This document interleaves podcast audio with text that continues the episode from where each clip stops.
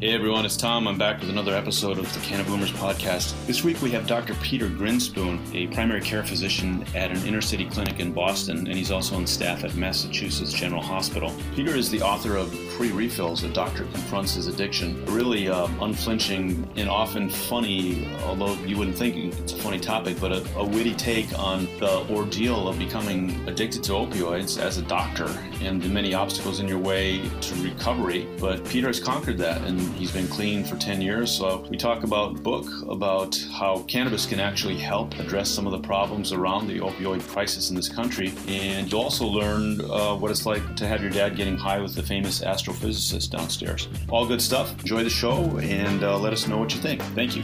This is Let's Talk About Weed, the Cannaboomers podcast. CBD, microdosing, and all things related to medical cannabis for baby boomers. From San Diego, here's your host, Thomas J.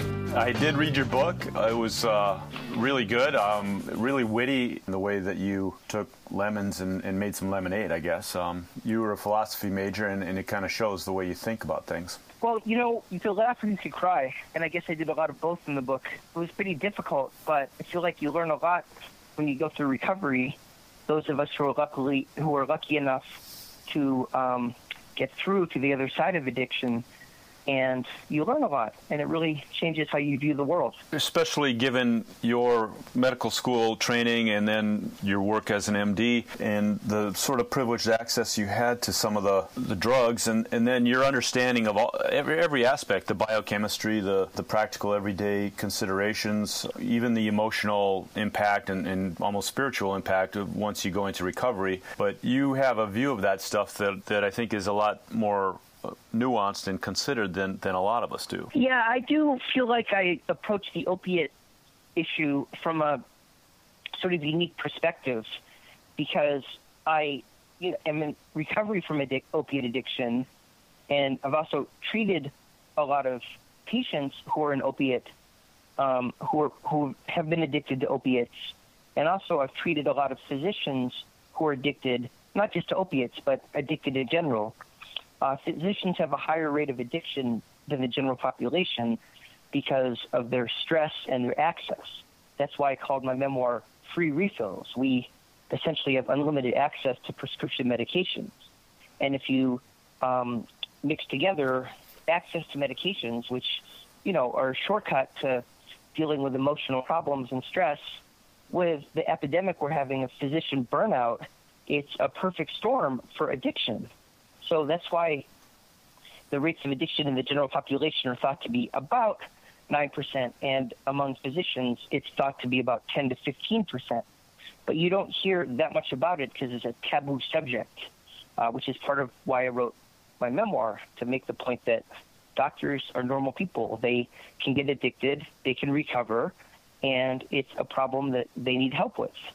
Unfortunately, when you're a doctor, and I think this is probably true for nurse, pilot, and people in other safety related professions, if you are to ask for help and if you are struggling, the response is punitive. You can get your license taken away.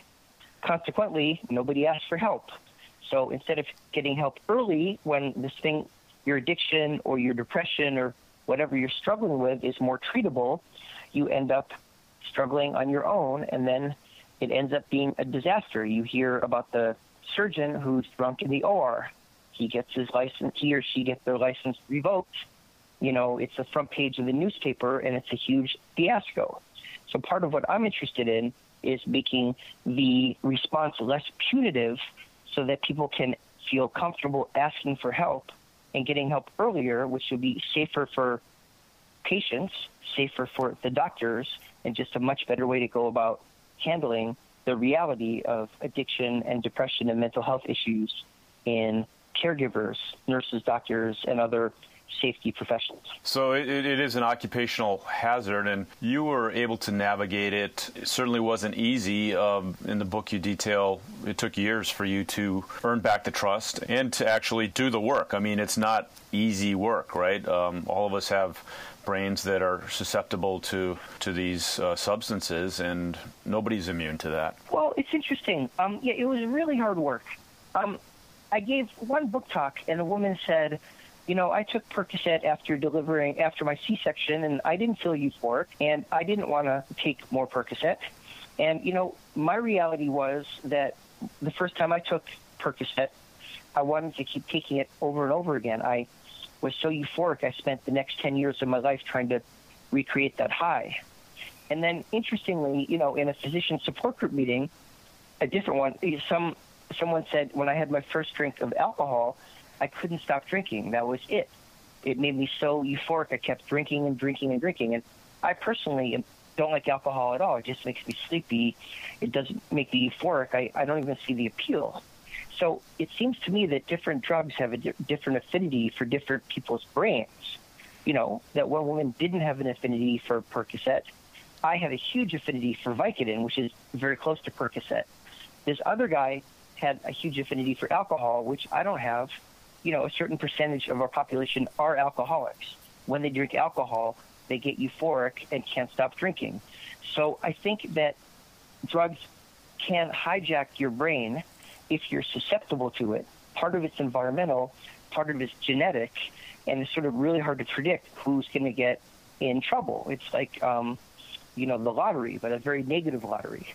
But it's sort of scary because, you know, as a doctor, we prescribe opiates for people when they have a lot of pain and a certain percentage of people do get addicted. You, again, are intimately uh, associated with the inside of the medical profession, and you've been through this. What do you see as our best way forward? I mean, the epidemic that we're in, I don't know if it's even peaked yet. What do you think can be done to, to protect us from some of the damage that occurs when people get hooked on, on some of these drugs? Well, ideally, we're transitioning people from street drugs to Suboxone or Methadone, the medications that are called medication assisted treatment, which are much safer. They're prescribed.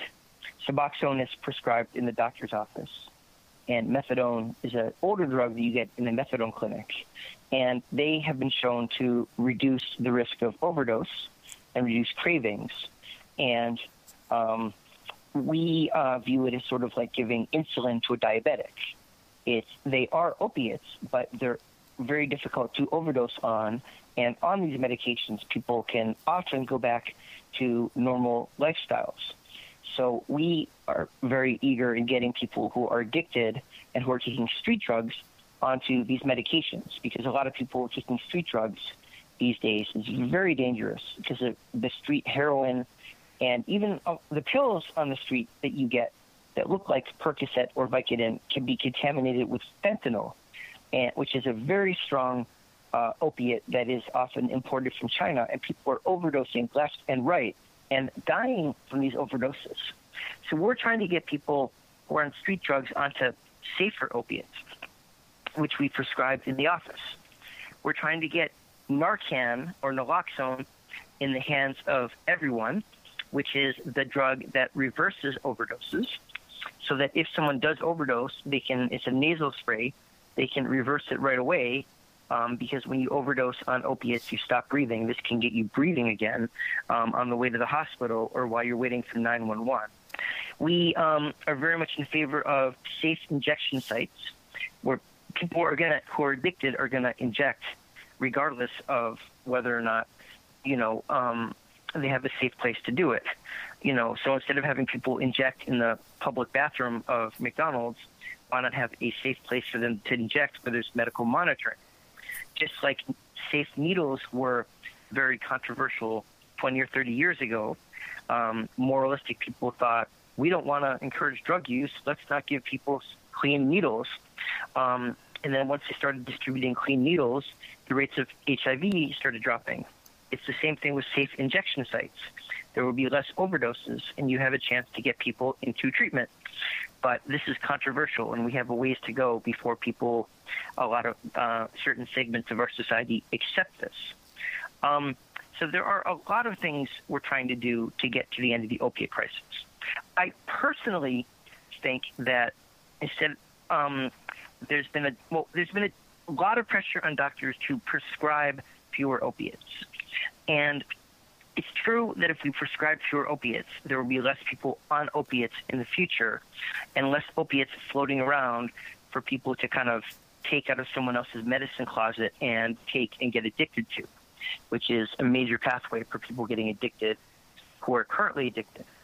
But at the same time, this draconian pressure not to prescribe is actually harming a lot of chronic pain patients who are currently on very high doses of opiates. Whether they should or shouldn't have been started, now they are on these high doses, and it's very awful that a lot of them are on these high doses and are having a hard time finding doctors to prescribe them. A lot of them are having to go cold turkey or being forced to taper.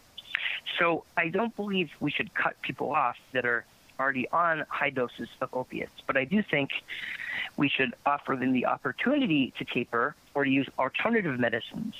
And I think we should be very judicious about starting new patients on high dose opiates because they really aren't great medications for chronic pain. In my office, I'm using more um, medical cannabis for new chronic pain patients and trying really hard not to start new patients on high dose of opiates so that we don't have this problem in the future. If we don't get people on high dose opiates now, there will be fewer opiates in medicine closets for other people to take or for patients to get addicted to, which is part of how the current opiate epidemic got started. Some people need opiates because they're strong and effective for some conditions, but they're really not that effective for most chronic pain. I think medical cannabis is a safer choice. But with pain, beggars can't be choosers, and we just don't have a lot of great options. Opiates can cause overdoses, and people can get addicted.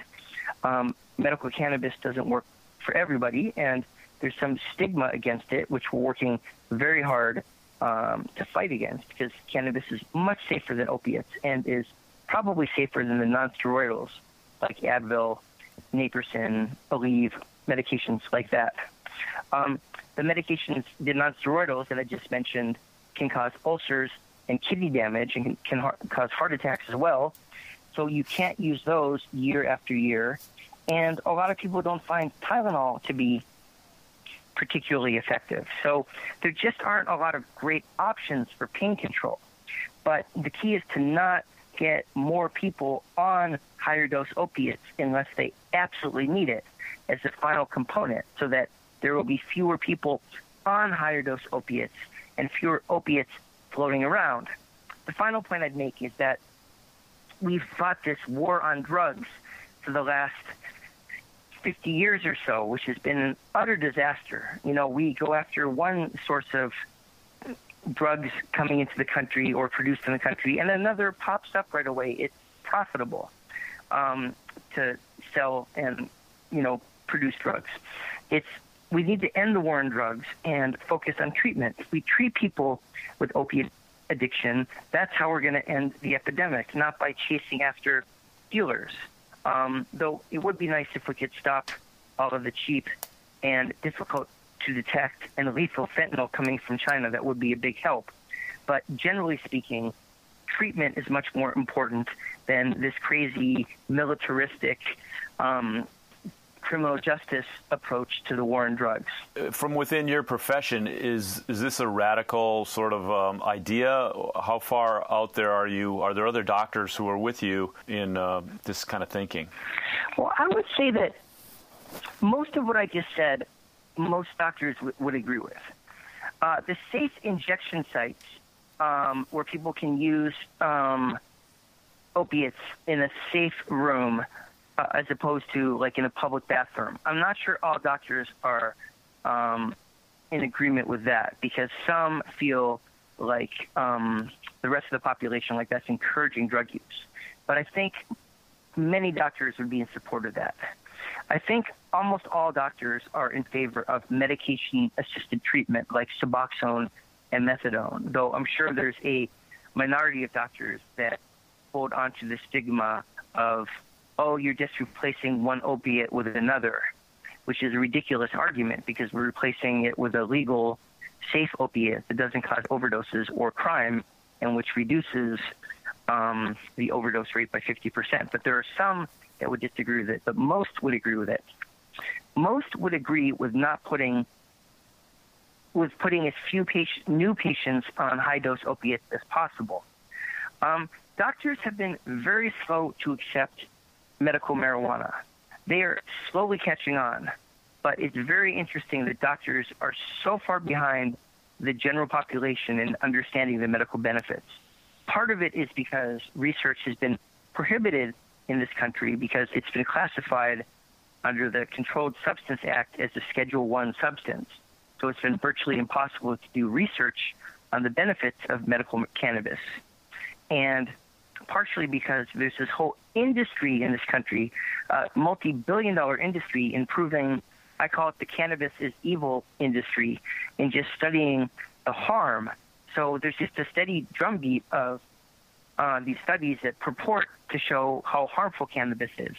Uh, more money has been spent trying to show how harmful cannabis is than any other substance on earth. And, you know, um, some of the studies uh, show um, that there's, you know, circumstances to be cautious about. Adolescents shouldn't smoke. Um, pregnant women shouldn't smoke.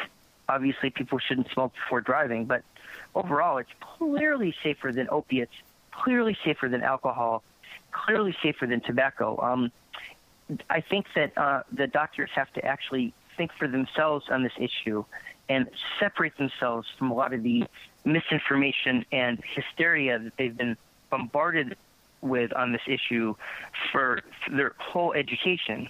I mean, the medical textbooks that I read in medical school almost could have been taken verbatim from the movie Reefer Madness. They were so ridiculous. Mm-hmm. So we're a lot of us are working on developing like a counter narrative with like actual fact based, reality based education about medical cannabis for the medical community so that they actually can have educated, um, you know, uh, helpful answers when patients want to talk to them about it. Um, because if the doctors don't know anything about it, or if they just have a snooty, dismissive attitude towards it, the patients are just going to go to other sources for their information, which are probably going to be very unreliable. So I think it's absolutely critical that the medical profession educate themselves about medical cannabis immediately because it's legal now in 30 states and the District of Columbia, and millions of patients are on it. And A, the patients have to feel comfortable telling their doctors they're on it. B, the doctors have to know enough about it to know does it interact with their other medications? Is it complementing their other medications? What are the side effects? And C, the doctors can be really useful. Use it as a tool, as a very safe way to treat pain and other conditions like post traumatic stress disorder, for example. Um, so I think it's urgent that the physicians educate themselves and catch up. But to go back to your question, would the other doctors agree with me? Um, the doctors many doctors agree. Many doctors are very much against it. In my experience, especially addiction doctors, um, just have this like mental block against it. And um, pain doctors, some of them are very against it. I think part of that's because it interferes, you know, with their livelihood because they like to do injections. Um, uh, but um, I think that uh, generally speaking, the medical profession is slowly but surely heading in the right direction and understanding that it is a very safe way to treat pain. Right. We can look forward to medical students learning about it in medical schools at some point. I mean, from what I've heard, most doctors have no familiarity with the fact that we have an endocannabinoid system. That's only taught in something like 15% of medical schools. They, I mean, I'm, I'm sure that's increasing, but they don't even teach it in all medical schools. It's a major, huge, comprehensive neurotransmitter system in the body and the brain that controls or is involved with virtually every function in our body, and it's hardly taught in the medical schools. It's totally crazy. I guess that won't change overnight, but as you say, as we kind of develop an, a counter narrative and do the PR war about getting this word out, we'll go from 15% of, of medical students hearing about it to 45, 50, and, and eventually it'll become a, a prevalent piece of knowledge. It's interesting, too, because if you look at support among for cannabis legalization medically, which is now at about 95%. But if you looked at it earlier, it was always higher the younger the population is. And the same is true for recreational marijuana. It's higher in younger groups. So I think that medical students being younger are going to be like demanding information about this. And I think the curriculums are going to change sooner rather than later because medical students are hungry for knowledge and they're going to be they're growing up in this generation, so they're not they're not tainted by all the brainwashing that our generation had. So I think that they're going to be a lot more open-minded and uh, ready to receive um, more accurate and sort of fact-based information about medical cannabis. So I think it's going to change pretty quickly. I hope it does accelerate. From a sort of pragmatic perspective, as a doctor, how do you handle the dosing of cannabis? There's vaping, there's edibles, flower, and we know that different people, we may react differently to different strains it isn't a an identical experience or, or dose. So how, how do you begin to properly dose when you're prescribing? That's one thing that is difficult, and it's also one thing that I think does legitimately uh, intimidate doctors from certifying patients. Is that we don't give people a specific dose, and we don't have control over what they do. When I certify someone for medical marijuana, I, they are allowed to go into the store and buy whatever they want. It's not like I give them a dose of, um, you know, omeprazole for their stomach acid that's 20 milligrams once a day. So I can only make recommendations, but the patient can do whatever they want. And I think that that um, is uh, very challenging for physicians. It's challenging for me because I just make recommendations, and then they can go in and – the bud tender, the person who works at the dispensary, who may or may not know what he or she is talking about, can give them totally different advice. So that lack of control is a legitimate problem that I think physicians face in certifying patients. But I um, generally talk to patients about starting low and going slow. Start with like the lowest dose possible worst case scenario, nothing will happen. Then you could try more the next day and more the next day. Um, to slowly get up to a therapeutic effect without having any um, untoward side effects. I um, counsel them to try strains that are higher in CBD and lower in THC because they tend to be less anxiety provoking and get you less stoned, which most people don't want um, if they're strictly pursuing it for medical purposes. Um, I encourage people to vape and not to smoke um, if they can afford the vaporizer, because that's obviously healthier. I give patients um, a very stern warning about edibles because edibles can be way too strong and they can be mislabeled, and people can have a really awful experience if they take an edible that's too strong and it lasts forever. They could just be too high for 12 hours uh, so I say if you're going to do an edible, just take like an eighth of it and see what happens. And the next day you could try more. Um, I very much encourage people to keep journals of the different strains so that they can know what helps them. If someone's using it for fibromyalgia and they find that a particular strain doesn't help, they write that down. If they find that a different strain does help, they should write that down so that then they can eventually find what strain works best for their particular problem. And then just in terms of the dosing, I start with microdosing, very small, like maybe two and a half milligrams, really small because you don't want side effects. And of course, warn people to store it safely so no one, no teenagers, no one else can find it. Um, and certainly not to use it before driving or going to work because it is psychoactive. Unless, of course, they're just using CBD. If it's someone who's very nervous about using um, medical marijuana, I'll often start them on pure CBD, and then you don't have to worry nearly as much about the side effects. It sounds to me like what you're describing, it, it, you're asking the patient to be a lot more self-aware, typically than maybe the previous era where you, you would you could say, okay, take this omeprazole and that should solve your acid reflux problem. But now it's you're in a, a little more of a partnership with the patient and asking them to monitor and record and really kind of pay attention and, and take some responsibility on their own. No, that's absolutely true. Though, you know, as a primary care doctor, that's basically what I do anyways. But you're right, the partnership um, is sort of um, extends out a little bit further from what I do. Mm-hmm. Uh, you know, the partnership for diabetes is we work together on the patient exercising, losing weight, keeping track of their sugars, and taking 10, you know, 500 milligrams of metformin. And here the partnership extends to them figuring out the analogy would be all the same things, except them figuring out whether they need metformin or insulin or another medication and then figuring out the exact dose. So you're absolutely right. It's still the same partnership, but the patient has to take initiative and sort of figure out exactly what flavor of the medicine to take and what dose, and then do that sort of autonomously. So you're right. It is more. Um, it is more um, of I don't want to say burden. It's more it takes a lot more initiative on the patient's part. You're right. It's sort of less paternalistic and more more initiative on the patient's part to really dig in and see what works and see what doesn't work. Do you see that as a positive? Oftentimes, the pa- doctor-patient relationship is uh, the, the patient comes in and gets a prescription and doesn't really think that they have much responsibility. Maybe this changes that paradigm a little bit. First of all, I think, as I said before, that might be part of why some doctors are having a little trouble with this because it is a real paradigm shift, and we are used to saying you have high blood pressure. Here's 25 milligrams of hydrochlorothiazide as opposed to saying you have high blood pressure, here's a certification, go find a high blood pressure medication that you don't have side effects for. So I could see that is a real change in paradigm for doctors. So it is more more difficult. Is it a good thing or a bad thing? Um, I know that I'm supposed to say it's a good thing, and it's great that patients are involved and that they're more autonomous and it gives them more control.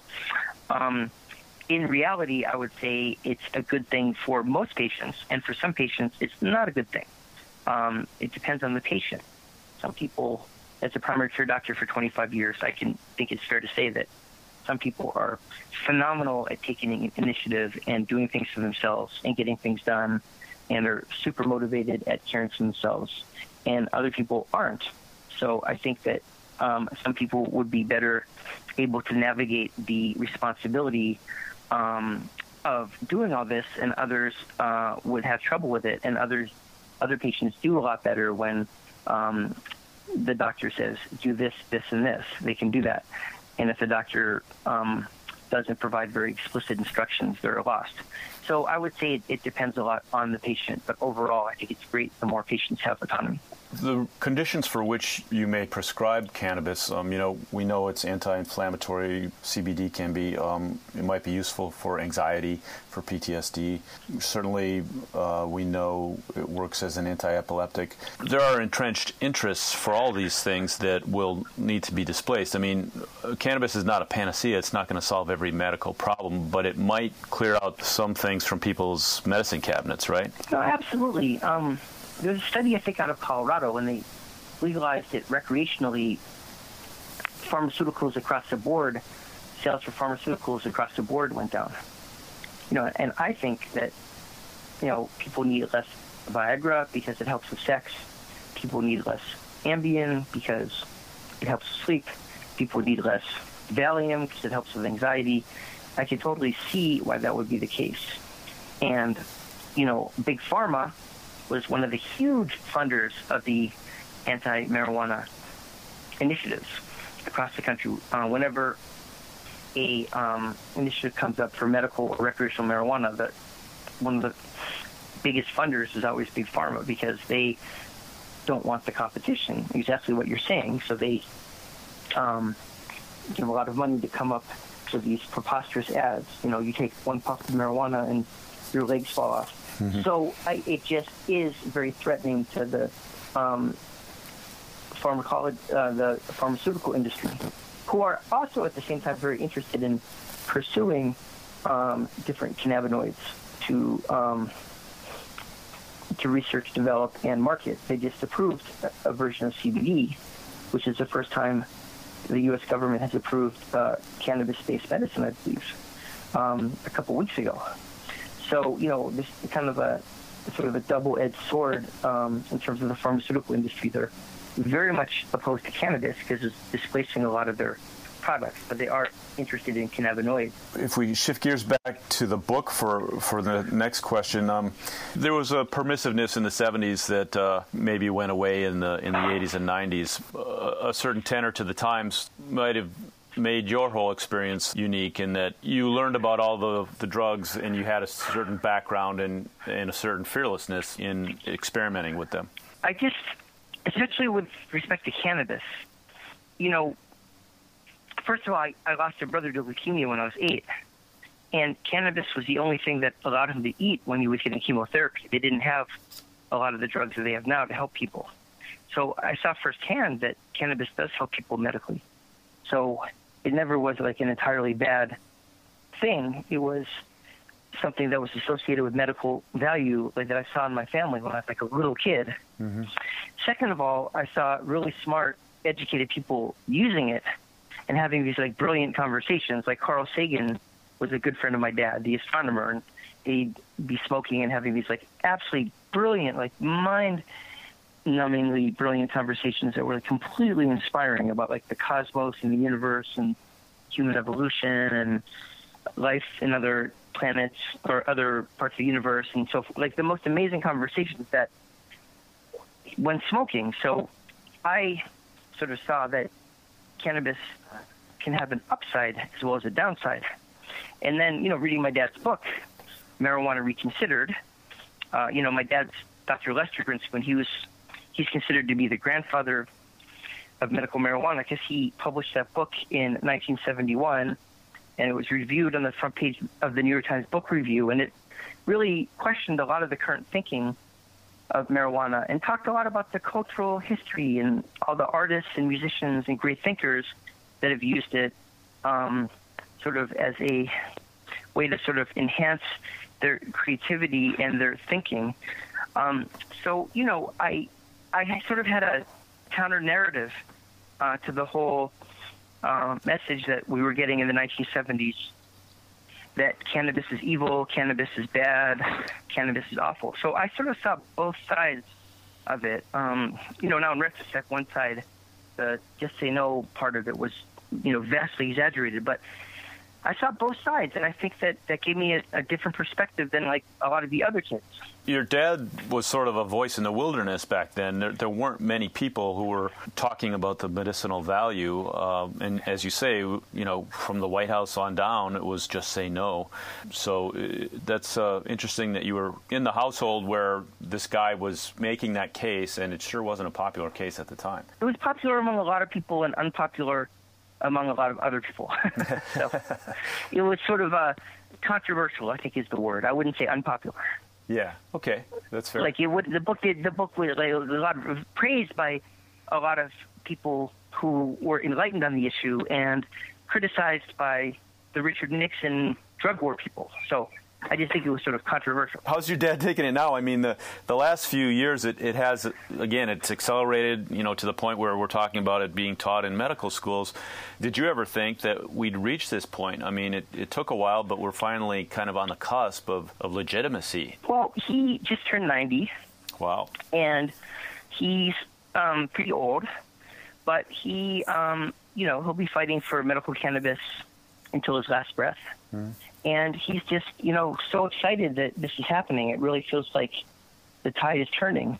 Um, you know, there's still obstacles. You have your, you know, Jeff Sessions of the world, but um, generally speaking, you know, when 94, 95 percent of the American population is in favor of medical cannabis, and Oklahoma is voting to legalize medical cannabis, um, it just really seems like um, it, it's going to be very hard to turn back the clock on this one. And he just couldn't be happier. That's great. The moment is is almost here, and uh, there's been such a groundswell, and people like you are at the forefront of it. And we're no longer talking about outliers. We're there, there's a whole movement, and, and as you say, a counter narrative that's happening. I want to mention that I see you on Twitter, and you got a great Twitter game, and you're helping tell the story there. There's also a political dimension to this. I mean, we do talk about you know Nixon and Jeff Sessions, and I talked to in my previous podcast a guy who's working with the Veterans Cannabis Coalition, and, and he's very accustomed to counting votes. And it, it's an odd time, though. I mean, we don't know what the guy in the White House is going to do. He, he may just to piss off the Attorney General, he could make some arb- arbitrary decision. He doesn't know what he's going to do. How do you suggest that those of us boomers who are interested in supporting the cause, how do we get involved? How do we become advocates? How do we help support the counter narrative? Um, that's a good question. Um, you know, I think uh, there are a lot of groups that are active. You know, NORML, has local chapters.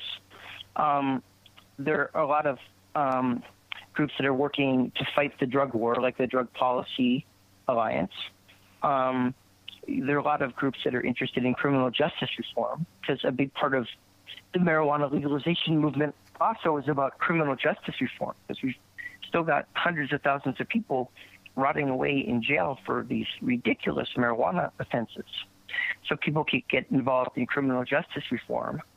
And I think education is a very, very big part of it. I mean, people can educate themselves and really spread the word. I mean, I think, you know, the pen is muddier than the sword. I think the more people can read, learn, and be educated about this, the more um, I think the education spreads and that um, that there will be more credibility um, for the issue. I mean, we want to take it out of the status of like it being perceived as like a folk cure and more into the status of it being like sort of mainstream uh, medical treatment. And I think education is a very big part of it. I think people should uh, be open and honest about it with their doctors. And I think people should, you know, expect their doctors to know about it and learn about it. So I think people should really bring it up with their doctors and talk to their doctors about it. And, and just have more conversations. I mean, in a way, you still need to be judicious because people do face drug tests at work. And can you safely, you know, talk about cannabis usage? And that's something that uh, everybody has to decide. But um, I think we're getting closer to the day where it's it's a safe conversation. And certainly, rather than sitting on the sidelines, uh, I think people need to think about how to advance this counter narrative again. Absolutely, I totally agree. I, I want to mention your book is available at Amazon.com. It's published by Hachette. Do we see it in bookstores too? Well, it's been out for, for a little while, so I don't think it's in bookstores as much, but you can certainly find free refills in on Amazon, and um, it is, uh, you know, I think it's will be entertaining to anybody who's interested in the cannabis movement because it talks a lot about my dad and me and growing up in that household, which is entertaining. And it also talks a lot about opiate addiction. Um, and um, yeah, it's easy to find on Amazon.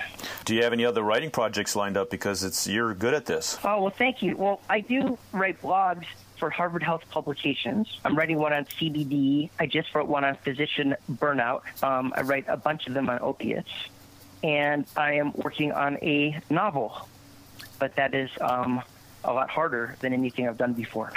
That's great. I, you I'm know, finding that writing fiction is really difficult. I found that out myself.